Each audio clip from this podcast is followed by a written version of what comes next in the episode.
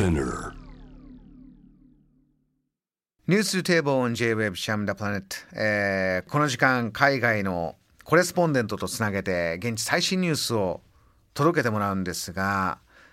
ブラジル・サンパウロからです。ソーシャル経済メディアニュースピックスのプロピッカーからの現地リポート。どんなお話でしょうか。ご登場いただきましょう。建築プロデューサーの藤井隼人さんです。よろしくお願いします。よろしくお願いします。藤井さんブラジルは日本の真裏ということで時差も12時間差今午前8時過ぎということですか？そうです。おはようございます。ボンジュア。おはようございます。ボンジアなんですね。ジャム・ザ・プラネット初登場ということで、ちょっとこの真裏のタイムラグも楽しみながらお聞きいただきたいと思いますが藤井さんぜひリスナーに自己紹介お願いします。はい、えっとですね、私はですね、90年代前半にですね、父親の仕事の関係で、あのブラジルのリオデジャネイロですね、世界三大三大美港に数えられるところなんですが、そこに3年間住んでいました。で、まあ、当時思春期だったこともあって、まあ、あまりにもその日本と違う文化と国民性にもう激しくショックを受けてですね、まあ、それでもあの私はですねそこにすごく心地よいあのなんていうか居心地の良さを感じて、まあ、いつかブラジルに戻ってきて働いてみたいと思い続けていました。でまあそれで2009年にですねこちらに移住してきて今年で12年目ですね。はい、でまあ12年現在はええそうですね。でまあ、現在は主に、まあ、ブラジル国内の小売業界で、まあ、店舗開発、ブランディング、新規事業などを行っています。でまあ、その他にも日本とブラジルの建築関係のコンサルタントなどもやらせていただいていますね。藤井さん今夜はですね、まあ、いろんなニュース、えーお伝えいただきたい中でもこの毎年6月風物詩というものがあるんですってはい、そうなんです。あのブラジルはですね、まあ本当に日本と真逆のところにありまして、今は真冬なんですね。で、実は僕は今あのダウンジャケットを着ています。気温は 気温は今12度ですね。でまあ、あの皆さん、ブラジルといえばですね真夏のカーニバルを想像される方も多いと思うんですが、まあ、あの真冬にも風物詩といえる行事があるんですね、グローバーさんおっしゃったように。でそれは何なのかと言いますとあの毎年6月の週末に行われるフェスタ・ジュニーナと言われる収穫祭があります。でまあ、このお祭りはですねもともとはあのカトリックの成人を祝うお祭りでして起源はブラジルの宗主国であるポルトガルですね他のまあ欧州にあったんですがまあブラジルではその成人は祝うほかに冬至、まあ、この冬ですね冬至や収穫なども祝うお祭りに変化して発展したんですね。うんでまあ、毎年6月の週末はですねそのそれこそ教会ですとか学校ですとかもしくは公園ですねなどの場所で、まあ、カイピーラという、まあ、田舎風の格好をしてでこれまたあの非常に面白い音楽のフォホーと言われるブラジル北東部で生まれた音楽があるんですがそれに合わせてクアドリーニャというフォークダンスをみんなで楽しく踊るんです。うんでまあそうですね昨年はコロナの影響であの全く開催することはできなかったんですが今年はまあ少しずつ開催するところもあってですね。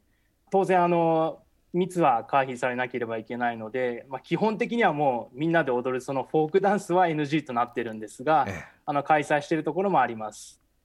藤井さんからね実はああそう音が届いて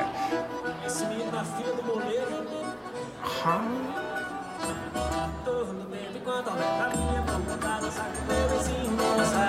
楽しそうな音色です。藤井さんこれサンパウロでお出かけして音取ってきてくださったんですって？そうですねちょうど先週末にあのちょっと伺ってあの撮ってきました。空気どうでしたか？そうですねあのさすがにちょっとお客さんはあのそこまで満員というわけにはいかなかったんですがそれでもあのこのフォフォーという音楽ですねそのブラジルの北東部であの民衆、まあ、大衆の音楽として非常にブラジルにとブラジル社会に溶け込んでいる音楽でしてあの基本的にもうアコーディオンとトライアングルと、まあ、ザブンバという打楽器ですねこの3つの楽器で行う音楽なんですがあの皆さん楽しく聴きながらあの週末を楽しまれていました。藤井さんの送ってくれたこの音とそしてお話聞きながらね、ブラジル、それこそコロナの中でいろんなニュース、難しい政治状況なども聞こえてきますが、その人と人とのね、この情熱、熱い、えー、つながり、というのは、まあ、サッカーでも僕らよく目にしますけれどもそういったものを改めて感じますが藤井さんもう一つそのコロナで感じたことブラジルの中でこういうことなんだってあればぜひお話になってください。はいそうですねあのブラジルは、まあ、あのご存知の通り1月中旬ぐらいからですねワクチン接種は開始したんですね。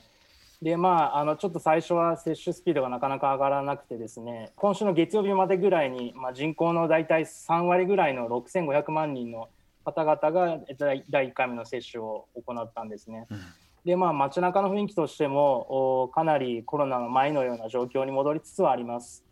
まあ、まさに本当にコロナと共存している感じなんですがあの一方でですね、えー、ブラジルはあの非常に貧富の差が激しい国ですね、うん、で例えばですけど総人口の1%の富裕層が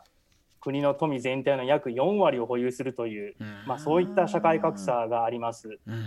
で、まあ、このコロナでですねその格差はさらに拡大しているというのは現状なんですね。なるほど。でブラジルのスラムはファベーラと呼ばれてですね、まあ、世界的に非常に有名なところなんですがで、まあ、このファベーラに住む方々のうちの約80%ですねの住民の方々の収入が半分以下に激減したという現状があります。でまあ、もちろんあの政府はですね緊急支援金等を配布はしてはいるんですがあのやはりその最低賃金の半分程度の金額で、まあ、とても追いつかないんですね。あのそこでですね、まあ、政府がすべてを支援できないということで、まあ、いくつかのファベーラの住民組織やですね NGO がですね、えー、住民への支援活動を自主的に早い段階で開始したんですね。えー、で、まあ、SNS が幅広く浸透しているブラジルではあの Facebook や Instagram あちなみにこの2つ Facebook と Instagram はですね両方ともブラジル人が開発に大きく関わっているんですが、はい、でそんな、まあ、SNS やアプリなどを通じてですね気軽にできるオンラインドネーション要は寄付ですね、うん、が昨年4月から登場して、まあ、今までに総額で約30億円以上の支援を行っています。そうですか、藤井さん、そういうそれこそいろいろな、えー、人が立ち上がって、この格差の問題、コロナを受けて、じゃあ、どこにどうサポートしよう、いろんな動きも、えー、あるそうですが、そういうのをこう一つ一つ見ていって、えー、お感じになっていることを日本リスナーに実はブラジルこうなんだニュースではこう見えてるかもしれないけどこういうところなんだよと、えー、ポイントあれば最後にお伝えくださいお願いします。